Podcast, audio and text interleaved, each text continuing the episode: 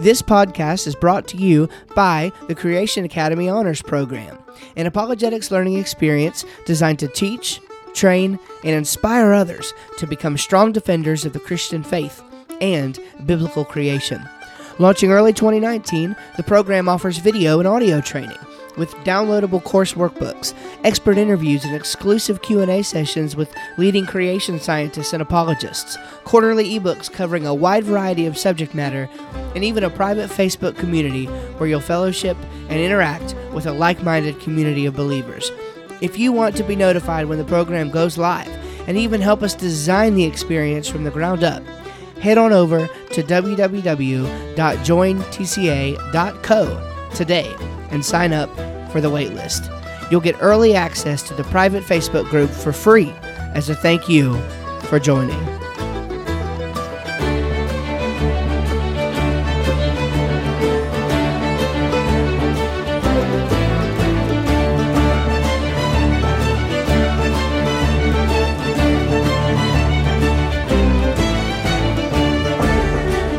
Right, you're listening to the Steve Schramm Show. Thank you for joining us this week. Want to give you the second part of our interview with Josh Shoemaker and Dr. Gary Braness. These guys have edited a book recently called God and the World of Insects. We began talking about it last week, and I trust you really enjoyed that. I know I did. And so this week we're going to pick up with part two of that interview. All right, we're going to get right into it. Um, if you if, if you like what we're doing here on the show, I'd encourage you to go rate uh, and review the show uh, in iTunes, wherever you listen to podcasts. You should be able to get to a link to be able to to, to rate the show in some way. Um, and subscribe, of course, if you're not subscribed to the show uh, to get the latest episode each week when it comes out. Please do. We talk about all things creation and apologetics here, and um, we love what we do. So uh, be sure to tune in each week as we discuss these issues so that you can be better prepared to defend your faith. All right. Uh, again, go back and listen to last week's episode in order to get the full context. But uh, without further ado, here is the uh, remainder of our interview with Josh Shoemaker and Dr. Gary Braness on God and the World of Insects. So we're just kind of moving right through it here. I mean, and, and so in chapter four, um, PhDs Paul Nelson and Ann Gauger they did a chapter together, and uh, and uh, basically they eviscerate any evolutionary uh, naturalistic explanation for the process of metamorphosis. Uh, can you tell us a little bit more about this process and why specifically it screams design?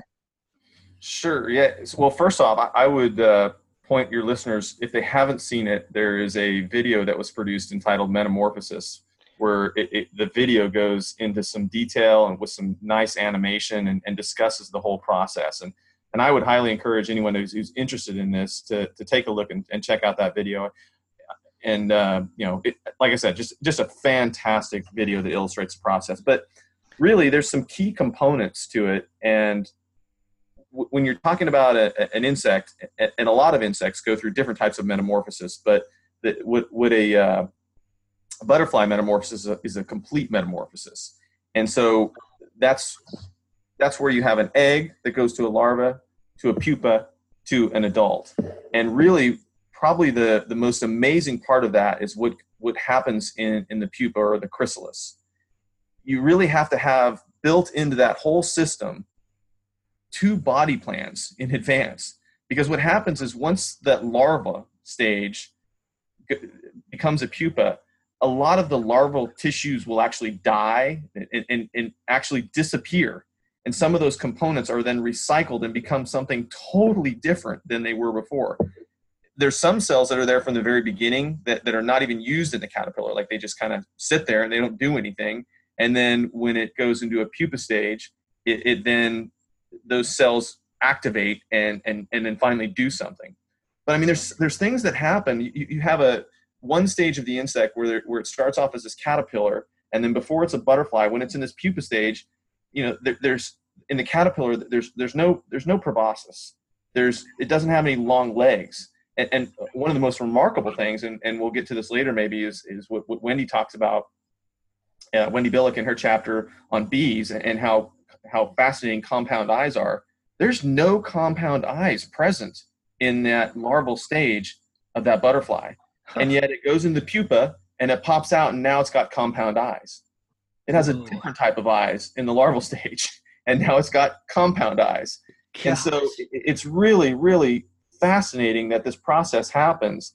And and so what, what, what they talk about in the in the in the chapter and, and, and really in that video where it lays it out excellent is, is how that this this whole process just doesn't make any sense. I mean, there's no there's no explanation for it for why something like this would occur and, and even like, like some things have been postulated that maybe there's uh, this this evolved over years because there was limited food supply and and so the insect needed to have two different food sources for example.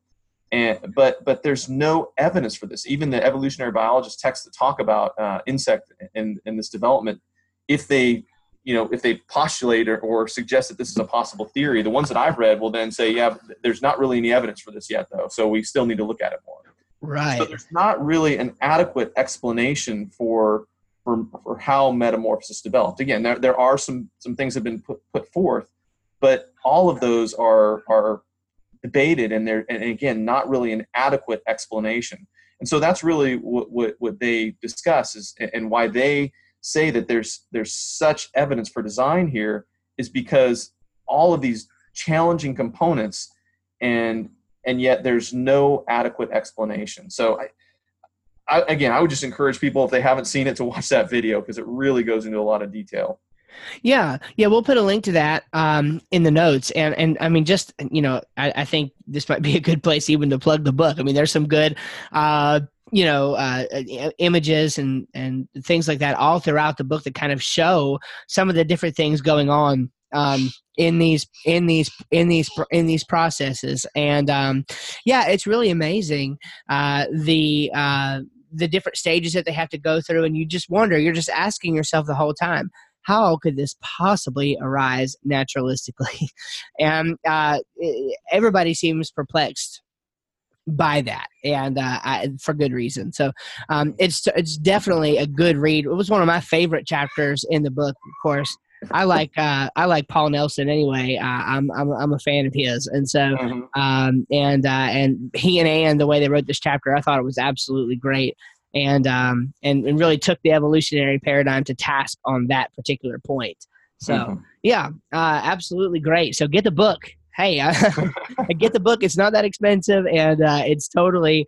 Um, you need to see the images and the pictures and the explanations. I mean, we're talking about it here, but we're not doing it justice. I mean, the guys who, the guys and, and girls who, who who wrote this particular, you know, their individual chapters, they they did such a great job, and they're experts in that. That's why they wrote the chapter.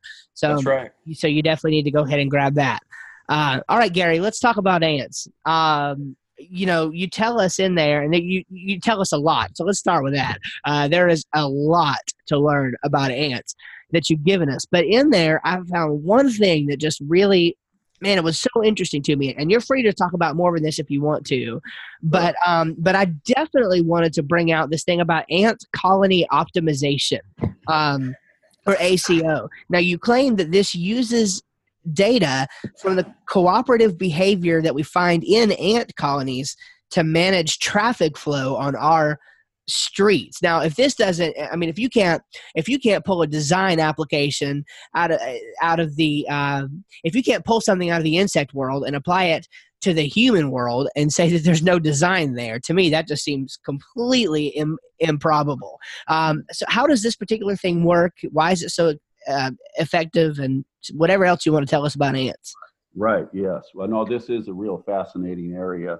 Uh, it's a new area of study, basically. Um, the computer scientists and engineers um, in the early 1990s, apparently they got together with some biologists or entomologists and um, started looking at the behavior of ants, how they forage for food, how they travel on trails, and so forth, and started thinking, well, we can learn from the ant and uh, apply that to a lot of practical problems that we're facing. And so uh, they've made great advances. There's uh, national conferences on this. There's a lot of research papers. A lot of it's theory yet, but there is also a lot of uh, applied um, uses for uh, this combination of knowledge. So it kind of goes back to uh, the ants, where um, it's amazing how they forage for food. They uh, they're out there. Um, a lot of the work is done with Argentine ants, uh, leafcutter ants, other species. But if we we focus on Argentine ants, they um, they communicate by using chemicals. Their their sight isn't that great, but through chemicals called pheromones, and specifically a trail pheromone, the ants will lay this down um, uh, basically by dragging their abdomen across the surface. Once they uh, the scout ants are out uh, and they're foraging at random, but once they find a reliable food source, they lay down this pheromone as they make a beeline or direct line back to the colony, back to the nest. And uh, that encourages other ants to follow. And if it remains a good food source, it's reinforced as the ants travel back and forth with this pheromone. The pheromone is uh, will evaporate very quickly. So once the food source is depleted, uh, that trail goes away, and then they focus on other areas. And um, it's reported too that they will locate food that's closer to them to save energy and build up that pheromone, um, as opposed to food that is much more distant, takes more energy. So they're very efficient in how they forage for food.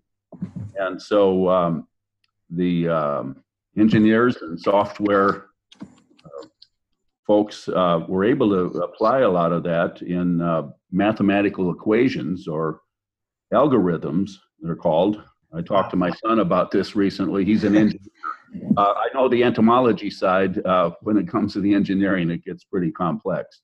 But uh, basically, they um, they use uh, uh, the ant model uh, in these mathematical equations and can basically simulate how how ants are locating food. So it has direct applications in traffic management and things like that. Wow.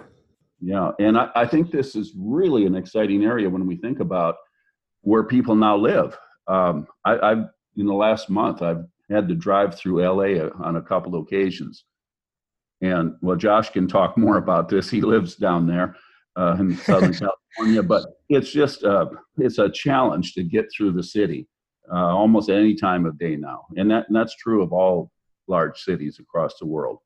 Um, it by 2030, it's estimated that about 60% of the world's population will live in cities. So um, it, the, the traffic is just going to continue to get worse and worse. And so uh, by applying principles we learned from ant behavior uh, to routing and so forth, it, it really can help in that area. Just a couple examples. There's um, a lot of this has been done in Europe. It really got started there. It's expanding to the U.S. as well. But there's a company in Switzerland, uh, which a large supermarket chain, and then also another uh, pasta maker in Italy, where they have this program. It's called Ant Route, uh, developed by a company that uses this technology. And within like 15 minutes, they can plan the best route for up to 1,200 trucks that they send out every day. Whoa. And to make it much more efficient on how they make each stop and avoid the traffic and things like that. And, and they have to reroute this every day because every day is uh, the conditions are different. And so that that's just one example. Um, in France, uh, they're looking at their train system and trying to make that more efficient as far as uh, getting keeping the train on time.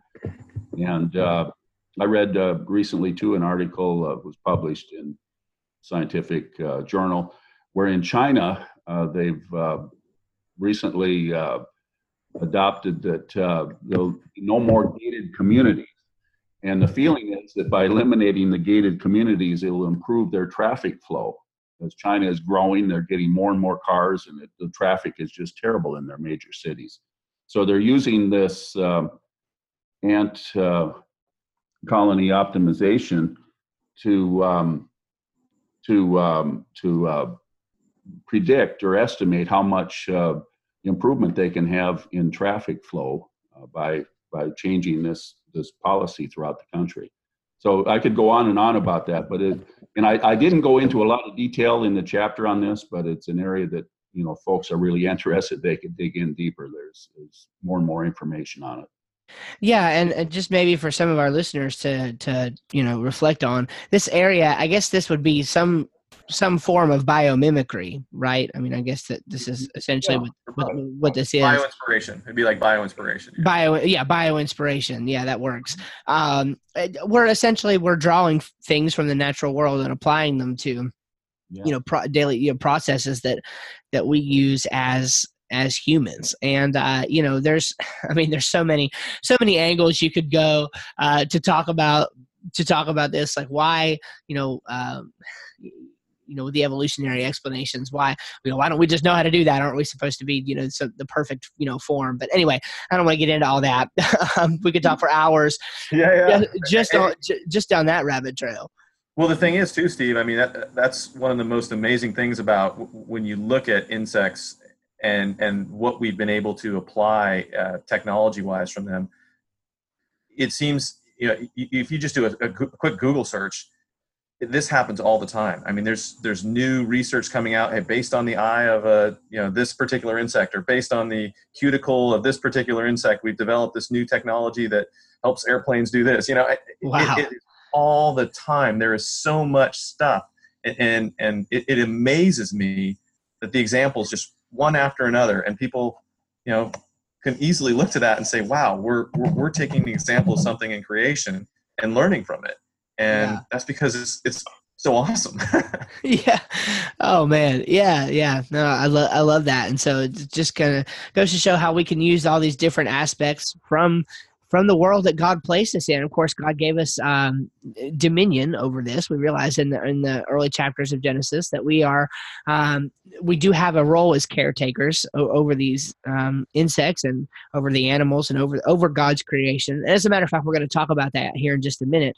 Um, but the point being that we can study and we can we can learn from them. I think there's application there. Um, you know, we live in a world that was designed in such a way that it could be studied, that we could learn from uh, even the smallest insects. And just when we think that we have got everything all figured out, just when we think that we are, uh, you know, the smart guys on the block, it turns out that in some instances we're only so smart because we can apply the tools that the creator has built in to uh, to even the smallest of insects. I was you talk about bees. I was uh, reading that chapter and like just I had to look up some of these images of, of bees that are like between one and three millimeters Mhm. in size and and that was one of the things that that was talked about in that chapter was the um, the intricacies of the way that, that that that bees process information in their brains and it was like this tiny little i mean you, you'd have to almost have a microscope basically to see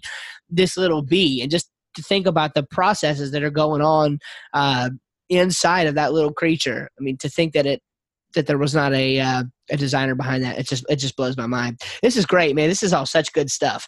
Um, speaking of bees, uh, let's talk a little bit about them, Josh. Um, so Dr. Billick wrote this chapter on bees, chapter six.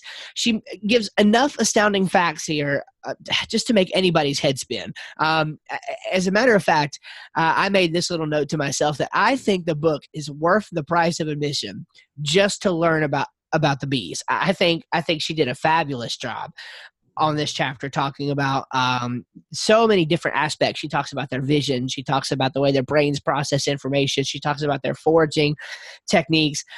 It just on and on and on. There's so many things. Um, I, I guess I'm gonna kind of have to ask you to narrow it down though. Like of all the amazing things she mentioned, do you have a favorite aspect of the design of bees?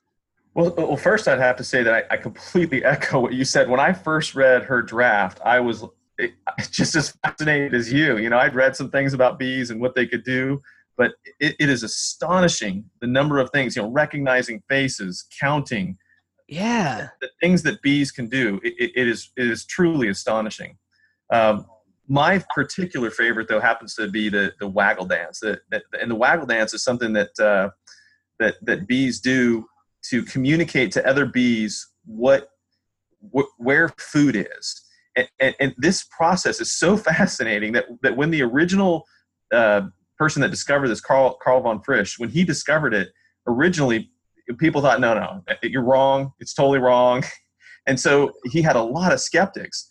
Now, what's great about it is as people started looking into it, they realized, no, he, he's right. And he eventually won the Nobel Prize. So, but, but how this process works and, and what's so fascinating is, so a bee goes out, it finds food, and then it has to remember where that is, right? So it goes back to the hive and then it has to remember.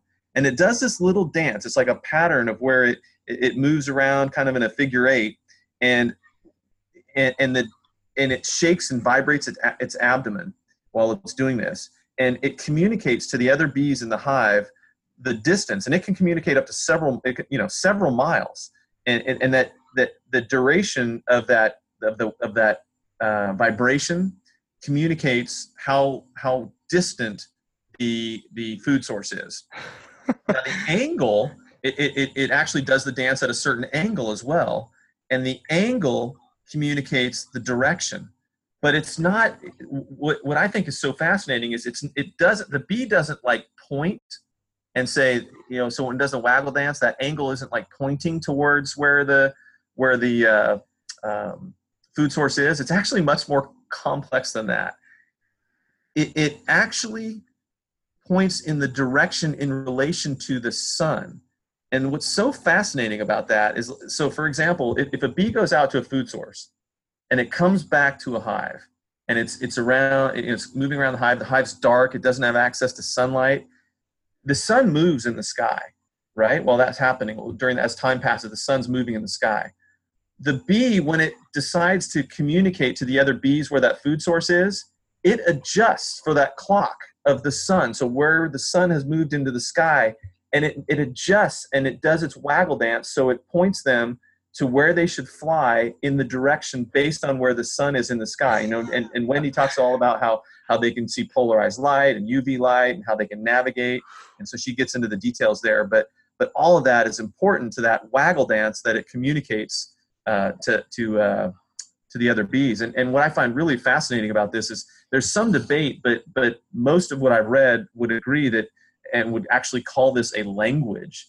And uh, in fact, ev- evolutionary biologist uh, James Gould uh, says that, that that the bee waggle dance is second only to human language in terms of the amount of uh, information capacity that it has.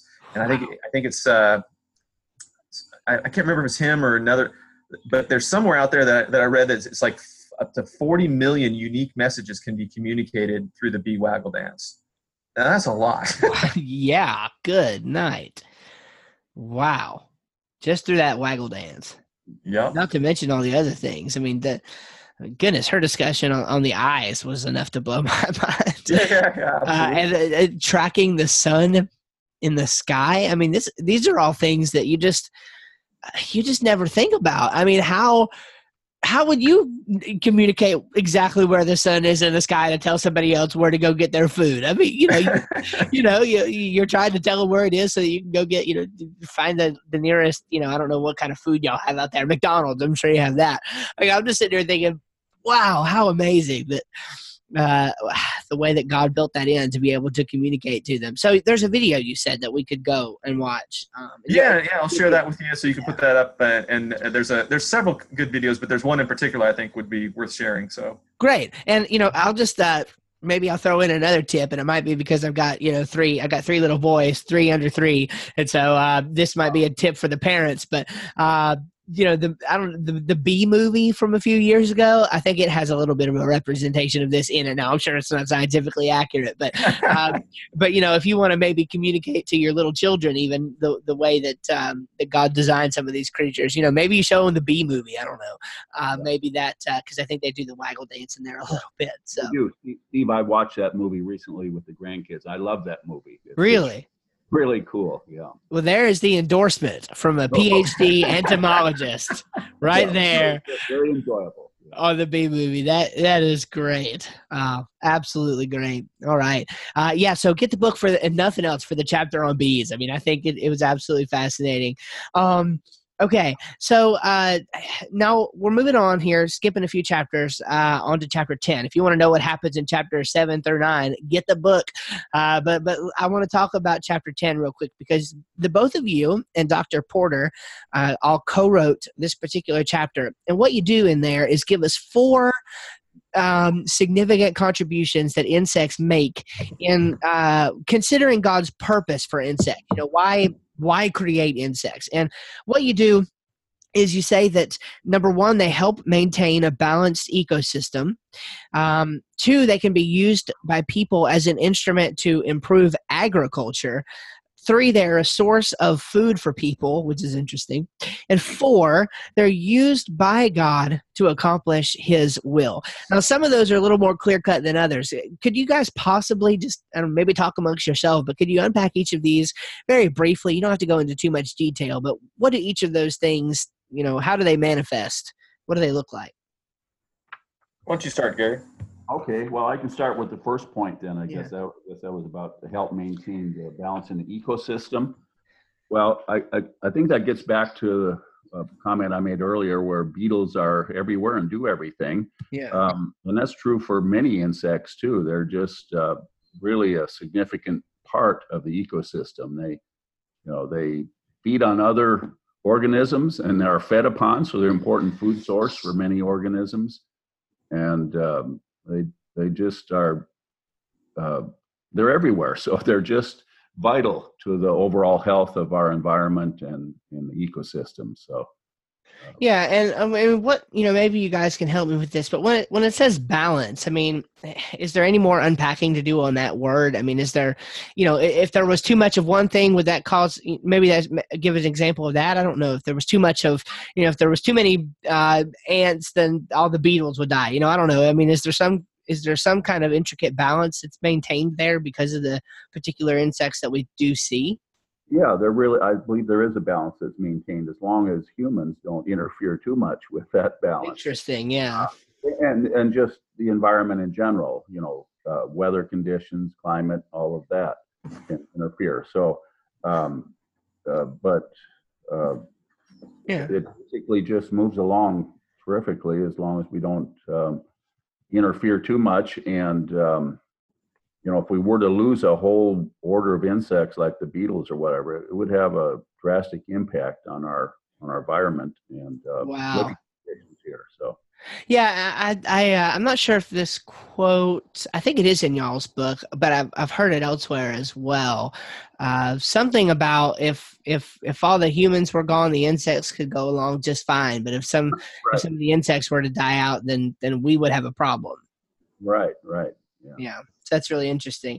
What about the second thing? Um, they can be used as an instrument to improve agriculture. So, okay, so on one hand, we have in, uh, insects who are improving the way that we uh, deliver things uh, overseas. You know, we send out 1,200 trucks at a time, uh, apparently, and we can use ant information to help these guys navigate. But the other side is that we can do um, we can improve our agriculture. How does that work? I'll, Right. I'll take this one. I, so I think uh, one of the things about uh, just about nature in general is that it's understandable. It's it's orderly. Yeah. So we, we, we can see the, how the processes work, and I, and I think that speaks to the to the design again. Back to that, but but because it's understandable and orderly, we're able to take advantage and you know work the insects, if you will, in, in some cases. So I think Gary talked about it earlier, where some beetles, and they're not the only one, other insects are, are, are- used as well, uh, and arachnids, Steve, uh, in biological control. And so uh, we will will release certain insects to to help uh, aid us in biological control. So that can be used in agriculture there Huh. another way that's you know very common and, and i think a lot of people are familiar with is bees and that bees will be you might see them driving on the truck down the, down the road sometime and bees are moved around at, at least honeybees Yeah. are, are used to uh, pollinate different uh, different crops and so we, we've taken advantage of that behavior and, and use them to to pollinate and to aid in our agriculture no, up in your area gary what is it uh, uh, every year they bring in I forget what it is, but like half the bees in the United States come to pollinate the almonds, something like that. Yes, we would. We wouldn't enjoy our almonds if it weren't for the honeybees that are brought Wow. in, brought in on trucks from Minnesota and you know all over the country. Uh, it's been Huh. bloom season here in uh, in the San Joaquin Valley near where I live. You know, very important. Yeah. Well, I don't want to spoil the movie, but you know, back back to the bee movie too. One of the, I mean, one of the key features of that of that movie is that you know they basically the circumstances work out such that the the the bees essentially stop working, and what you Mhm. basically see is, and it's of course it's done in kind of a hyperbolic way, but you know, and it's an animated you know children's movie, but you know what you end up seeing is that the bees stop working, and essentially the world shuts down, and it's Yeah. I think very metaphorical, you know, uh, but at the same time, it's very literal too. I mean, what you know, what would happen if the if the bees stopped doing their work? Well, you wouldn't you wouldn't live in the world that we do. Um, and so uh, maybe that's just another example of that. Um, all right, I don't know which one wants to take this one, but what about this? They're a food source for people. Uh, that uh, uh, there was um, uh, some astounding facts that I read on that point in the book. Uh, it's not just that they are that there are you know people in the in the you know tribes and in third world countries who are eating these things for sustenance. That's not what we're talking about here. Uh, I think we're all we all might be a little bit surprised at uh, how many insects we consume. Who wants to talk about that? Well, Gary, you want to take that one too? Yeah. well, you want to take that, or you want me to? No, no, I think you. I think you. Oh, yeah, okay. go for it. I'll take this one, and you can take the last one. That's Oh, perfect. I got in the section here, but um, yeah, I mean, insects are delicious. Um, uh, the chocolate covered ants, uh, mealworms, crickets, that kind of thing. I, I got some for Christmas from my grandkids. Uh, wow. there was only one of the grandchildren that was willing to eat it with me. Uh, the others chickened out. But um, but no, um, with our uh, growing population and, um, and problems with starvation around the world, the consumption of insects for added protein can be real helpful. Wow. Um, and when raised uh, properly, um, there, there are a number of different insects that uh, they can be safely consumed and uh, will add to that protein. Uh, right now, there's a lot of insects that are raised uh, for animal feed um, and also for bait and things like that. Um, in fact, there was a cricket farm here. Um, it, it just burned down, unfortunately oh no. located near where I live, and they they raised thousands and thousands of crickets and were in business for many years. Hmm. Hopefully, they'll, hopefully they'll rebuild. But uh, um, so yeah, it's uh, in some areas it's becoming more and more accepted um, as a supplement to our food. Sometimes it can be incorporated into recipes and you know ground up like flour or whatever, and then Yeah. uh, not not even um, you know not an issue then as long as you don't know they're in there. If you're really, if you're really uh, uh, concerned about that, but uh, yeah well and to just to expand on that i think you know um, one of the things i read in there said that to a certain extent it's inevitable that they're going to wind up in the food supply that we Yeah. have right? I, yes, I uh, absolutely true. Um, despite our best efforts to keep pests out of our food uh, in storage and transport and in you know and and use packaging, uh, there's actually a, a, a lower limit that is uh, acceptable in our food, and um, Huh. So actually, every one of us uh, unknowingly will eat perhaps some fragment of an Oh yeah, there's there's some some foods in particular too. Like if you if you if Yeah. you like cereal or, or chocolate, there's Yeah. there's a few that have uh, oh, have, no. have some high levels that are allowed in them. And uh, I I mean, but, Frosted Flakes and Froot Loops this morning. You're killing me, guys. Oh, there you go. Yeah. So you But could it's not- get that extra boost of protein. That's right. It's just a Yeah. boost of protein. It's not bad for you. yeah. Wow. But it's at very low levels. Very low Yeah. level. The Very low. Okay, well that's comforting. management industry really works hard at trying to keep that as low as possible, and they do a good job. They do. All right. Well, that's great. Yeah, that's that's awesome.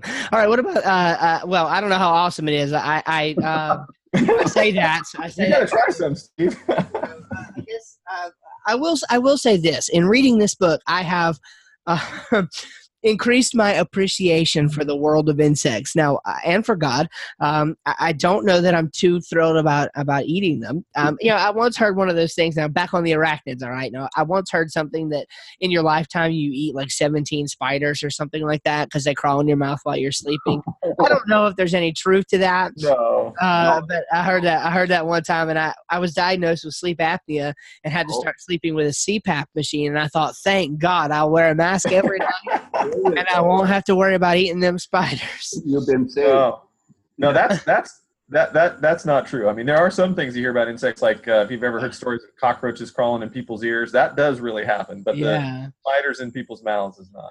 Oh, well, thank goodness. You really, really saved me there. Um, okay, so what about the last one then? They're used by God to accomplish his will. Now, I, I don't think there's any doubt that that can happen, but how, how does that happen? Yeah, well, so just real quick, I want to just kind of point out. So we talk about the four here, but certainly these aren't the only four. I mean, Oh, uh, there, there's other things. For example, uh, and we talked about it earlier. The the fact that insects can be used by us to learn. You know, we so that we have this bio inspiration. So that could be another purpose of them. And in fact, there was a initially in the in the first drafts of the book, there was a proposal for a chapter that would that was going to talk about um, how uh, the purpose of insects is so that it reminds us of our mortality, it points us to God, and, but what ultimately that, that chapter ultimately ended up dealing more with the problem of evil and less about insects, so we, we ended up not including it. But but so there are other purposes for insects outside of these four too. So I just wanted to make sure and highlight that real quick. But but back to the fourth one, uh, how God uses insects to accomplish His will. I mean, I, I think we can easily look straight to Scripture and see there's clear examples of, of that. Um, you know, the the the plagues of Exodus, where where God uses different insects to accomplish uh, His will. There, he, he's he's um, you know taking these these creatures that He's created and and using them for His purpose. And so, uh, and, and Exodus isn't, isn't the only time when that happens. You know, it's there's a, a plague also referred to in Joel. Um, and I think there's uh, a couple of other times in, in, in the Old Testament where where God uses insects to to, to deliver judgment yeah. uh, even on Israel. And, and so, uh, so there's clear examples that we have where where God is taking advantage of the natural behavior of an insect in, in this grand way that that uh, accomplishes His purposes. Uh, yeah, well, hey, and I'll add to that. I like the way you said that, where he, he takes the natural behavior of insects to accomplish his purposes, because I think one of those purposes is teachability. Let's let's even talk about that. You know, I mean, in the Proverbs, you know, we are to look to the ant. We are to look to uh, arachnids like the spiders. We are to look to to other animals in the animal kingdom and learn from them. And you know, I just made I just made this connection in my mind, but I'm thinking like you know, um, I often talk about being in apologetics. I often talk about with people that when they're trying to be really careful, you know, they they might, and they're trying to defend their position, you know, philosophically, they might they might be very careful about their words, but their actions always betray their words, the way that they they interact with God's world. And so I think this way that. Um, we have seen during the course of this conversation so many ways that we directly learn from the insect world and apply it to things in our own human experience. And ultimately, the Bible told us to do this first. Uh, we were told all the way back in, in the writings and in the Proverbs, and I think it's the late late twenties, maybe chapter twenty six or twenty seven. I can't remember exactly which, but there's a whole section in there that deals with different ways that we can learn from watching um, even insects and, and spiders and other forms in the animal kingdom. Um, there are other comparisons to other animals in the Bible about th- that how we can learn um, and that we should be doing things in the way that they do. Um, like uh, like in, also in Proverbs, it talks about I know like guys like Dave Ramsey use this talking about getting out of debt and stuff, but the way uh, to to act like a, a gazelle uh, runs from the hand of a hunter, things like that. And so there, the animal kingdom, broadly speaking, we're told in the Bible that we can learn from that, and I think that's a marvelous way that God uses insects and other animals to accomplish His will. Um, ultimately, is that we can learn from them. He teaches us through these other creations that He has made. Uh, and where do we find it first? In the Word of God. That's usually how it goes. Mm-hmm. Uh, you guys agree with that? I mean, did, did, was that a fair assessment? Yeah. Yeah. Yeah. Perfect. Yeah. Yeah. All right. Well, all right. So, you know, last but not least, we're almost our time here is almost to a close, and you know, this is unfortunate because we could probably talk for hours uh, about this book. There's so much. I mean, we haven't. Uh, we have not scratched the surface. I mean, to to say that we have given you five percent of what's in the book would probably be a drastic overstatement. It's really, really been great. Um, but before uh, our time is over for today, I do want to talk about our role as um, caretaker over these insects. Um, you know, I, I, was just having a conversation uh, with a guy, and I won't mention any names, but I, I, I work with him. And um, he, uh, not for the first time, but for the first time in a very, very long time, went to church um, last weekend. And he's, you know, I mean, right now, I mean, he's definitely kind of agnostic, atheist. I mean, he's certainly not a believer, but he's he's open. Um, and and he was talking about how he didn't know that he necessarily agreed with the particular pastor's rendering of how human beings are the apex of creation, etc. Of course, we know as Bible believers that we're made in the image of God. Um, insects are not made in the image of God. But he he said something. He said, you know, um, my view is that all life is precious. And I said, Well, that's my view too. Uh, you know, as a matter of fact, I am reading a book right now about how you know how god relates to the world of insects and you know there's a whole chapter on there about insect conservation but also pest management and of course this is something that you guys i'm sure know a lot about um, so i mean I want to know, and maybe I can relate some of this information to him that I want others to know.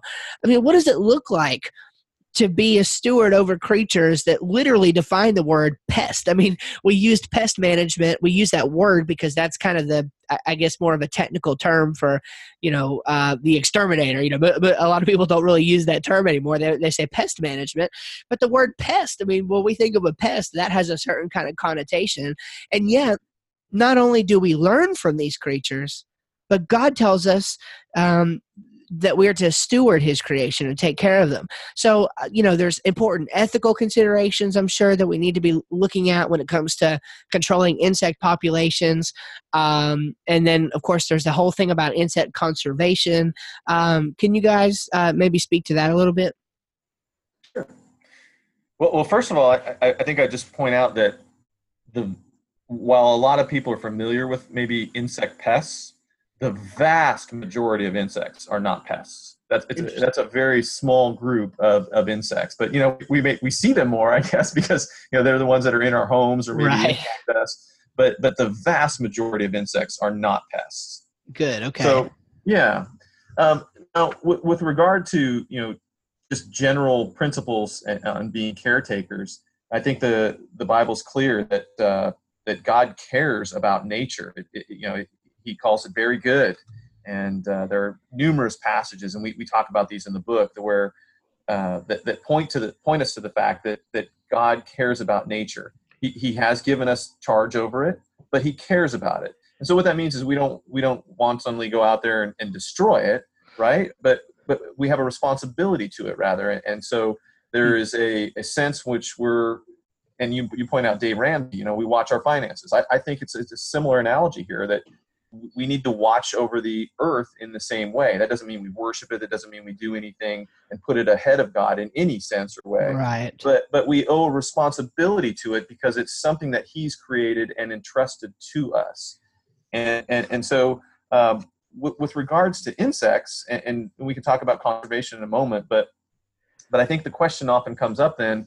Well, how does that how does that impact us with when we're talking about insects that that might hurt us. For example, huh. you know, the mosquito is the most deadly animal because because a lot of people don't realize insects are animals too, but they are animals. The mosquito is the most deadly animal there is. Wow. And you know there are insects as well. Cockroaches vector bacteria. They they're one of the major causes of asthma. Uh, and, and and so there are definitely some insects that really have a negative impact on, on us if, if, if, we're not um, doing preventative measures. Huh. And so I, so I think that uh, that's where, where pest control and things like that are, are very, very appropriate. and and um, so you know as a general rule we would be trying to to take care and and protect the creation but when it when it pits when there are insects that actually have a negative impact on us then I think the Bible is also clear that that human life, as you mentioned, being made in the image of God, has a value that is higher than than insect life. Hmm. Hmm. Yeah, I like that. And maybe I was just thinking of a, a, scriptural analogy, you know, maybe some way to relate this to people. And I don't know, the analogy might break down, you might correct me, but, you know, I almost think about how when we talk about our relationship to the government and things like that, uh, kind of I think the standard uh, practice that the Bible endorses, and I, I, can't give you chapter and verse here, but I know it's out there, uh, is basically obey the government until the government tells you to disobey God. I think it's that's your first commitment is to obey God, and then of course you're to obey the government. Um, but we don't want to violate God's law.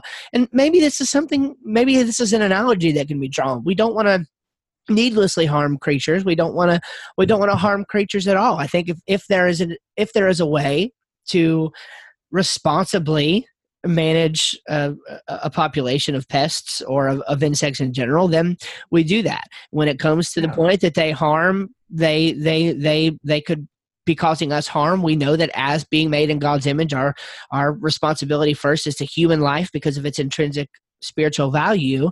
Um, then we take the appropriate measures all while being you know conscious of, of and mindful of what we're doing um, I think, and, there's, there's yeah. I think there is an instructive passage in the Old Testament. It's not directly insects, but um, mm-hmm. in Deuteronomy 22, I've got it here, uh, verse okay. 6, it says, If you come across a bird's nest beside the road, either in a tree or on the ground, and the mother is sitting on the young or on the eggs, do not take the mother with the young. Hmm. You may hmm. take the young, but be sure to let the mother go so that that it may go well with you and you may have a long life.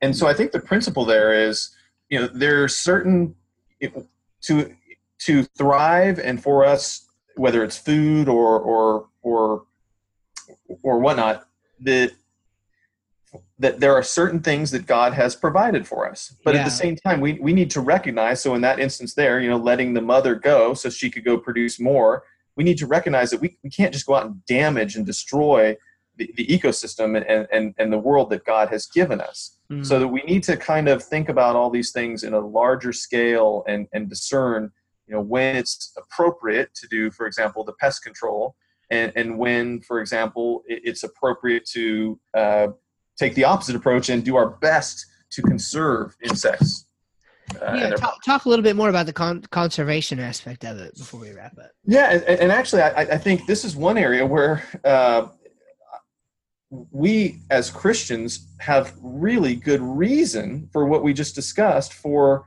for insect conservation. I mean, our motivation to go out and help conserve insects and, and you know if you if we if there are threatened populations as such, our motivation comes from the fact that we are caretakers that it, that we have a responsibility you know and there's also a component of it that maybe we want to pass on these insects to our children and yeah. and so there's there's that element as well but but first and foremost we're caretakers and, and we've been given charge of of taking care of of the world now hmm. so we have a purpose here and we do this as we as we discuss because it's it's god's creation and and, and we're we're watching over it in a sense now, for, this is where it gets interesting, though. For, for an evolutionary biologist, why would you do conservation? The only real reason that, that one could give would be utility. You know, we, we might one day discover a, uh, an insect gives us a cure to cancer, for example. And, and actually, there, there is some promising areas there. But, but, but once, for example, once we find that cure, then from an evolutionary biologist point, standpoint, there's no reason to then say, hey, we need to maintain this life of this insect. They're, they really can't offer a justification. Whereas the Christian, we have really strong reason, again, that goes back to that, that whole caretaker and mm-hmm. responsibility that we have toward creation. Wow. Yeah, and absolutely. And you know, I think the word that comes to mind here for me is stewardship. Um, I've got Colossians 1:16 pulled up here, and it says this: uh, "For by him all things, uh, excuse me, for by him were all things created that are in heaven." By the way, that says all things in this particular context. All I think certainly means all things that are in heaven, things that are in earth, visible and invisible, whether they be thrones, dominions, or principalities or powers. All things were created by him and for him by him and for him. And I think that's very interesting. We we remember that we are created finite but God is infinite. He is the creator. And he didn't have to make anything. Um, but Revelation, I think it's 411, um, tells us that he created everything for his glory. All things were made by him, but they were also made for him. And so we realize that what we're really doing is we are managing God's creation. Um, I'll draw another uh, analogy. this is unrelated, but but it is, I think, analogical. Um, I'm, I'm currently in the middle of a book. It's a really good book on marriage, it talks about treating your wife not as just you know um, even as just a gift from God or just as your wife, but remembering that ultimately God is not just your father, but He's your father-in-law. I mean, you when you take care of your wife, you are doing it in one sense to to please her father. I mean, how respectful, you know, uh, do people try to be of the father-in-law in that kind of a typical married situation? You got to remember that you're caring for um, not just you know your wife's creator, but your wife's father. Um, you are doing that for him, and so I think that's another just analogy we could draw with scriptural support that says, look, it's created by God. We're doing it for Him and that is our motivation and i love what you said there uh, what i mean other than just mere utility what advantage is there to the evolutionary biologist or or the person who wants to to to champion um, conservation i don't think there's any justification for it and uh, nothing no rational ultimate justification for it anymore right. so uh, I think that's great, guys. Uh, I mean, our time's gone, but it's been it's been great. Um, thank you so much for joining us and for uh, being willing to come on here and talk about this this book. Um, so, well, Steve, where, thanks for inviting us. Yeah. Oh yeah, no, ab- absolutely. It's it's my pleasure. And uh, where I mean, where can they get the book? Um, you know, are they uh, I don't know if you guys have anything in the future going on that you, you want to care to talk about um, in terms of more materials that you might be producing. You know, you I'll just let you guys have the floor here for a minute. Just if there's any way we can get in contact with you and where you can buy the book. Sure. Well, uh, so the book's available uh, Amazon, Christian Book, or you can go to the publisher's website, uh, Lampion Press. So uh, thanks for that, Steve. Um, yeah. In terms of the future, you know, Gary to- tossed around the idea of maybe doing a children's version of this book, uh, some sort in the future. Uh, I, I, don't know how serious that actually is, but uh, but I know both of us are really passionate about uh, also communicating uh, some of these uh, messages in a more simplistic way to kids and, and doing some teaching there. Yeah. Um, so so maybe that'll that'll come to fruition someday. You know, I don't know, but but right now there's no definitive plans. Sure to do that. Well, so, like I said, I have three under three, so let me put in my bid for that. I, would like to, I'd like to see that happen. Uh, so yeah, y'all, y'all pray about that. But, but yeah, I would love to be able to have a more teachable version of this for for my kids, um, to you know, to be able to show them. So the Bee Movie is great, but might be helpful to watch to have something a little more definitive uh, and instructive than just the the Bee Movie. So. Um, Maybe right, they guys. can, be, yeah, go ahead. be entomologists when they grow up. Huh? Yeah, hey, maybe so. I would, uh, I would love that. I would love that. But uh, as long as they always remember who it is that they are, uh, you know, that they're honoring. They need to honor God as Creator. And uh, can, uh, can, I add one one more quick thing before we close, Steve? Oh, please do. Yes. Yeah. So one of the things we, we haven't had a chance to talk about, but um, I, I, just want I, I've got to throw that throw this in there is know, so many of us when when we're little kids we're fascinated by insects and and you know it, like you three under three you, you know if you haven't already seen it you're going to see that they're going to be out there watching insects and seeing what they do and and there's just a fascination. And it seems like as we grow older a lot of us uh, have a tendency to drift away and, and, from that fascination with insects. And maybe that's because of the exposure to some of the ones that we talked about the cockroaches and ants and, and we're like ooh you know or oh, whatever yeah, attitude yeah. that we might develop but well, again, I've experienced that. So. Yeah. such a small, small group of them. And really, if, if anyone out there is, is listening and, and, and, and is, I encourage your kids to, to, to look at insects and, and they are so fascinating. And even you uh, go, you know, Google some pictures of beautiful insects. There are just some fascinatingly beautiful, gorgeous creatures. And, and it's, it's just a wonderful place to, to study and, and, uh, and, and to, to see the, the beauty of creation uh, and uh, and so I, again, I just I would encourage people to, to, to just to as an adult, if you've kind of lost that insect fascination, just go back and, and and and see if you can rekindle that a little bit. I love that, man. I think, yeah, I think that's absolutely great advice. And as I spend more time learning about God's creation, especially having read this book, I'm going to be more mindful of it. So uh, you you've impacted me and my family, uh, if nothing else. So that's great. Uh, just to add to Josh's point there too, uh, talking about beautiful insects, we have some beautiful color photographs in the center of the book as well. And we were oh, yeah. very fortunate to get some uh, real world class photographers to contribute uh, photos to the book.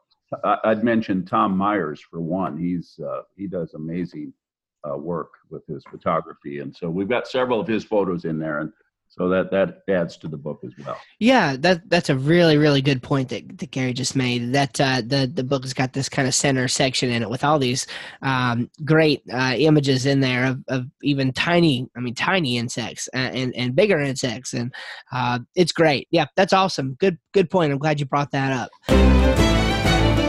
All right, well that finishes up our time with Dr. Braness and uh, brother Josh Shoemaker. And um, what uh, what an exciting time it's been! Don't forget to go buy their book. You can get it on Amazon. We will certainly have a link in the show notes. Um, and uh, of course, anything that they mentioned throughout uh, the podcast, things that I think we need to to send you a link to, we're going to have those available for you to go to as well, right there in the podcast notes so you can get to them. All right. I want to thank you again uh, for for spending this time with us, for learning more about God's creation. I'm telling you, we've barely scratched the surface on God and the world of insects. I mean, I, I think I mentioned this either. Um, it was either this week or last week. I can't remember, but uh, I, I, I, am telling you, we probably didn't cover five percent of the book. There's so much more to learn, so much more to explore, and uh, it's just a great read. I highly encourage you to get it. All right, let's end with a word of prayer. Dear Heavenly Father, we thank you for the opportunity, Lord, to to come together each week to talk about you and to talk about your uh, you as our powerful creator and to talk about this wonderful world that you created for us to explore and to study and to learn more about lord and to learn to learn from even as we apply what we learn in nature to our daily lives. I pray now that you would um, enable us and empower us to learn from these creatures as you even suggest that we do in your word. In jesus name we pray. Amen well, thank you for joining us this week here on the Steve Schramm Show. Again, we talk every week about apologetics and creation science, so we hope you join us. If you're a new listener, head over to steveschramm.com slash defend. We want to send you something. We want to send you a free course, uh, an email course on us, four lessons long, and I think you're going to learn a lot from it on the um, toughest objections to Christianity. All right, thank you again for joining us. Have a great week. See you next time.